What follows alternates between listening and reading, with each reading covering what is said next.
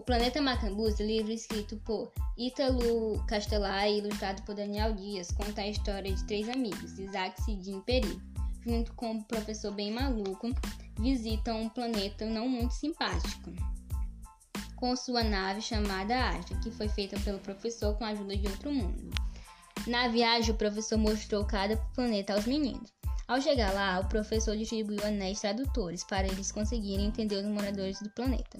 A amiga dele se chamava Naura, filha de Detron, antigo cientista-chefe de Macambu. Ela falou que atualmente eles estavam sendo governados pelos Solvinoides, que ocuparam o mundo deles.